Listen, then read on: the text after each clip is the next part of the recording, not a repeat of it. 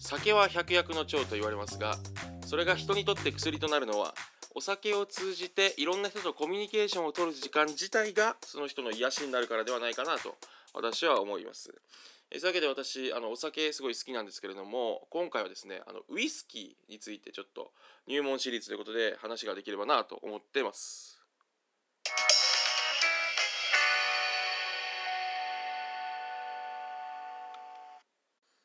えー、エムシー がそのこれっていいよね。今回は入門シリーズウイスキー編ということで。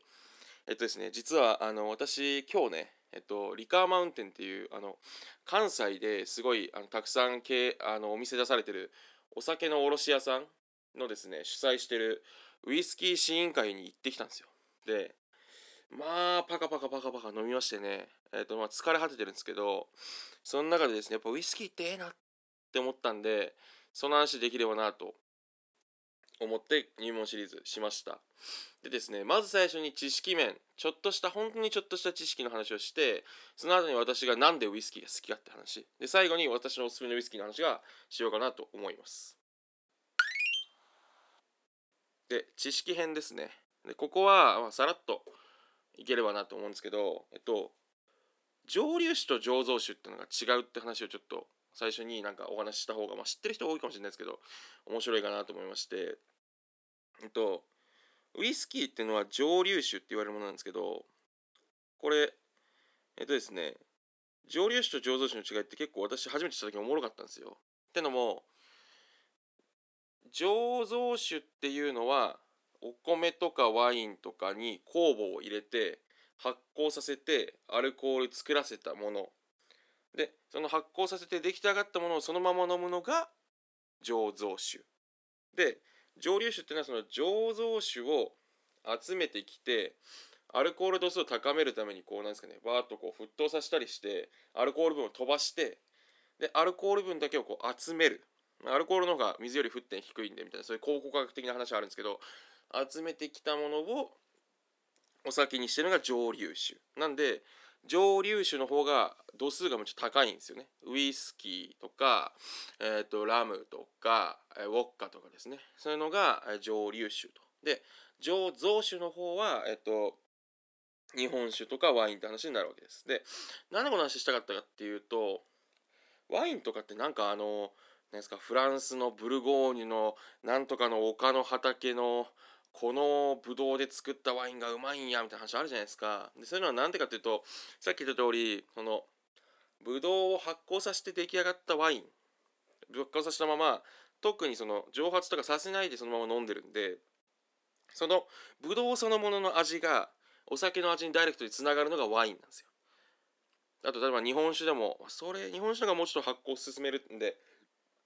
あの違うみたいですけど、日本酒はやっぱなんかその山田錦だのなんとかだの使ってるお米お町だのね、そういうのによって味変わるっていうじゃないですか。なんでその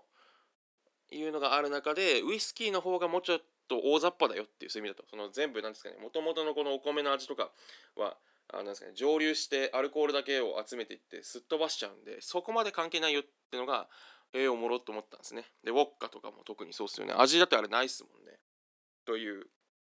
この辺おもろいんでちょっと話しときたかったかなってところです。で、なんでですね、えっとこれから多分話すのはシングルモルトウイスキーとかね言われたりするんですけど、これシングルってもうちょっと言うと、シングルってのは一つの蒸留所、そういうなんですかね、そのこうお酒を集めてきて蒸発させてアルコールを集めるところで作られたのがシングルで、モルトっていうのは大麦で作られてるって意味ですね。で、これがですね、まあどうしてもね、うん。これね良くないのかもしれないとか変その視野が狭いかもしれないですけど、やっぱシングルモルトウイスキーってなんか独特の魅力が出てきちゃいますよね。その話をまたしたいなと思います。で、えー、なんでウイスキー好きかっていうことなんですけど、そのなんですかね、やっぱり私がウイスキー好きなのはこうなんですかね、こう物言わぬハードな感じっていうんですかね。こうなんかサクッとしてますよねウイスキーって。なんでしょう、後腐れがないというかね、なんかねそこ私好きなんですよね。そのなんか甘ったるくもないし、そのなんか余計なものがないというか、こうなんか洗練されて、こうなんか純化されたものってイメージがありますよね。でそれでちょっとだけこうなんか麦の匂いがしたりとか、あとはこうなんていうんでしょう、磯の匂いがしたりとか、なんていうんですかね、こうあんまり物言わないというか、こっちに説明してくれるものが少ないからこそ、飲んだ時にこっちから逆にいろいろ想像できて楽しいっていうのが私好きなんじゃないかなと思いました。なんか本当にそのウイスキー店行ったらですね、あのまあスコットランドとかから人が来てるんですよ。あの醸造所の人が、あ蒸留所の人がが来てて、どうだ俺のウイスキー飲んでくれみたいな感じで言ってるんですね。でその渡されて飲むとうまいんですよ、もちろんめちゃくちゃうまくて、なんかちょっとだけ甘いなとか、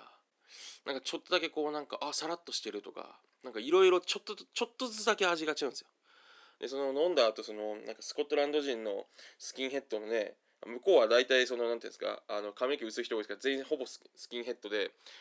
タッパがあってね、の人がなんかどうだうまいだろうみたいな聞いてるんですよね。でいやうまいねみたいなこと言った時に、なんかありがとうみたいな、でなんかその握手とかしたりするわけじゃないですか。その時にそのなんかね、そのこうなんていうんですか、彼らのこのタッパがでかくてこう武骨な感じで、あんま余計なことは喋んねえぜみたいな、あの独特の感じと、あと手がねゴツゴツしてて、でやっぱこの人たちが作ったらこうなるよなとかね思うわけですよ。そのなんですかね、こうなんかうーん少しある意味そっけないというかね、変な意味でベタベタしてこない、こう味のなさなんだけど、そこにふくよかでなんかこう深みがある感じがしてね、やっぱねそういうこととかをですね、やっぱ飲むたびに思うわけですよ。そこが私ウイスキー好きな理由なんですよ。そこをね私なんか楽しんでほしいと思うんですよね。だからそのシングルモルトウイスキーとか言って進行みたいなのがあるとかね、なんか言われたりしますけど、そのなんでそれみんな好きになっちゃうかっていうと、あのなんですかね、一つのあこの蒸留所でこうやって作ってはんねやって思うと、やっぱその物語想像しやすくないですか。このね蒸留所はあのアイラ島っていうあのスコットランドの厳しい自然のあの海の近くのね小さい島で作ってはんはるんですわと。そこでねいる人たちも頑固で、ね、昔ながらの製法を守ってて、あの機械とかも入れてはらへんのですわとかね言われると、もうだんだんね、あらこれはじゃあそういうことか、武骨やなとかね、最高って思うわけじゃないですか。そういうこう物語固くできるとこがねいいと思うんですよね。うんで知ってなんでね、そこの辺楽しんで、その何も言ってくれない、説明してくれない部分を飲むということですね。であとはそのプラスして、なんでそのなんて言うんでしょう、ウイスキーはあとはそのストレートで飲むのがいいと思いますね。そのなんて言うんでしょう、ハイボールとかにしたらめっちゃうまいんですよ、もちろんなんだけど、そのこうなんかさっき言った通りウイスキーって蒸留されちゃってるんで、元々の香りとかってほとんど飛んじゃってるんですよね。だからその混ぜる水の量とかがものすごい増えちゃうと、こう匂いとかも飛んじゃっててあんま分かんないんですよ。変な話、そのハイボールめちゃくちゃうまいんですよ。うまいんだけど、なんかこうちょっとこうなんていうんですかね、あのいやまあいいのかな、でもなんかちょっとこう少しもったいないですよね。そのなんかウイスキーってもともと水とか加えあんまり加えないで飲んでほしいって思いで作ってるらしいんですよ、ウイスキーって。なんかほんのちょっと水入れたらこう逆に匂いが少し変わっていいみたいな話もあるらしいんですけど、そんなたくさん入れるように作ってないんで、その繊細さみたいなのを楽しんでもらう意味では、もしかしたらちょっとなんかあのなんていうんですかね、ストレートで飲むのがいいかなと思いますね。なんでストレートで飲んで、こうでチロチロでいいと思うんですよ、飲むのは。なんで何せ味が強いんで、そのチロチロ味が強いものを飲んで想像するわけですね。このいやどんな人が作ってはんねやろうとか、なんかどんなところでできてはんねやかなみたいな、でそのハードな気持ちになるっていうね、酒を飲んで不思議とね、えー、やっぱりあのかっこつけてるじゃないですか、酒飲んだ時はね。私はそういうタイプなんで、こうなんかね少しなんかあこのラグビーとかしてたんかなとかね、スコットランドなんで想像するっていうわけですね。はい。でですね、えー、最後私のおすすめのねウイスキーちょっとみっつほどねお話ししたいかなと思います。でここで紹介するにあたってちょっとまたね知識コーナーということであのさっき話し忘れたんで、ね、お話ししたいんですけど、あのバーボンとスコッチって聞きますよね、ウイスキーで。バーボン、平たく言うとバーボンってアメリカのウイスキーのことです。でスコッチってのはスコットランドで作ったウイスキーのことです。他に言うと、例えばアイリッシュとか言ったりするのはアイルランドで作ったやつってことですね。はい。で、中で、私やっぱスコッチ好きなんですね。なんででしょう。わかんないですね、これは。わからないんですが、うん、どうしても好きなんですね。で、えっと、ではまず一つ目ね。これまあ先にちょっと本命から言ってしまいますとね。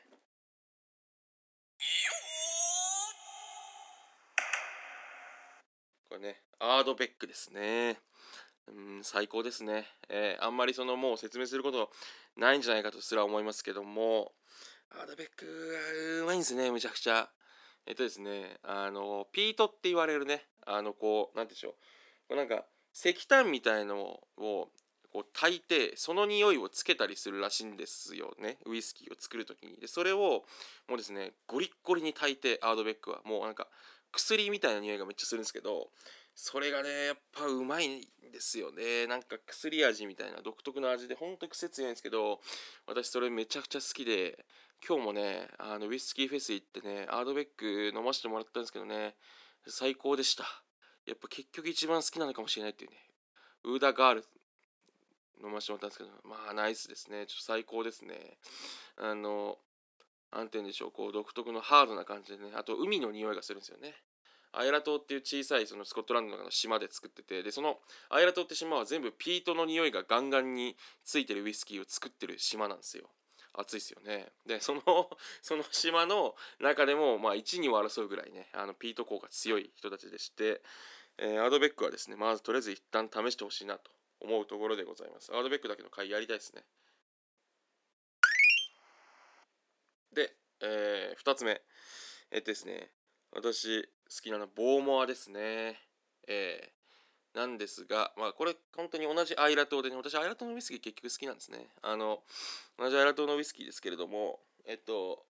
こうなんですか、もうちょっとこうね、あのピート効が弱くて、えー、アイラ島の女王って言われるだけあって、もうちょっとこうなんていうんですかね、柔らかいとか華やかというか気品がある感じってことなんですかね。であのこれは私ボーモアだけの単独の回あるんで、そっちも聞いてください。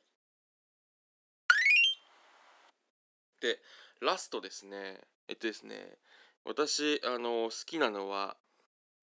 えー、ジェムソンが好きなんですね。うん、えっとアイリッシュウイスキーなんですけど、なんて言うんでしょう、こうちょっとねピート的な匂いもしながら、あとジェムソン好きなのはなんか値段がそんな高くないっていうね、高くないというか普通にせんえん台で買えるウイスキーの中で私一番好きですね。こうなんか味がしっかりしてるんですよね。こう強い味が し, してて、でこうなんかかといってちょっと甘い感じも少しするけど、なんか基本はこうベースがなんかなんですかね、こうピートの匂いがするっていう、なんか薬っぽい匂いがする。でそれがなんかちょっとこうあとハードな感じの味なんですよね。でだから私めっちゃ好きで、えっとジェムソン好きっすね。せんえん台であれ売ってるって恐ろしいですよね。だから皆さん家にはね、あの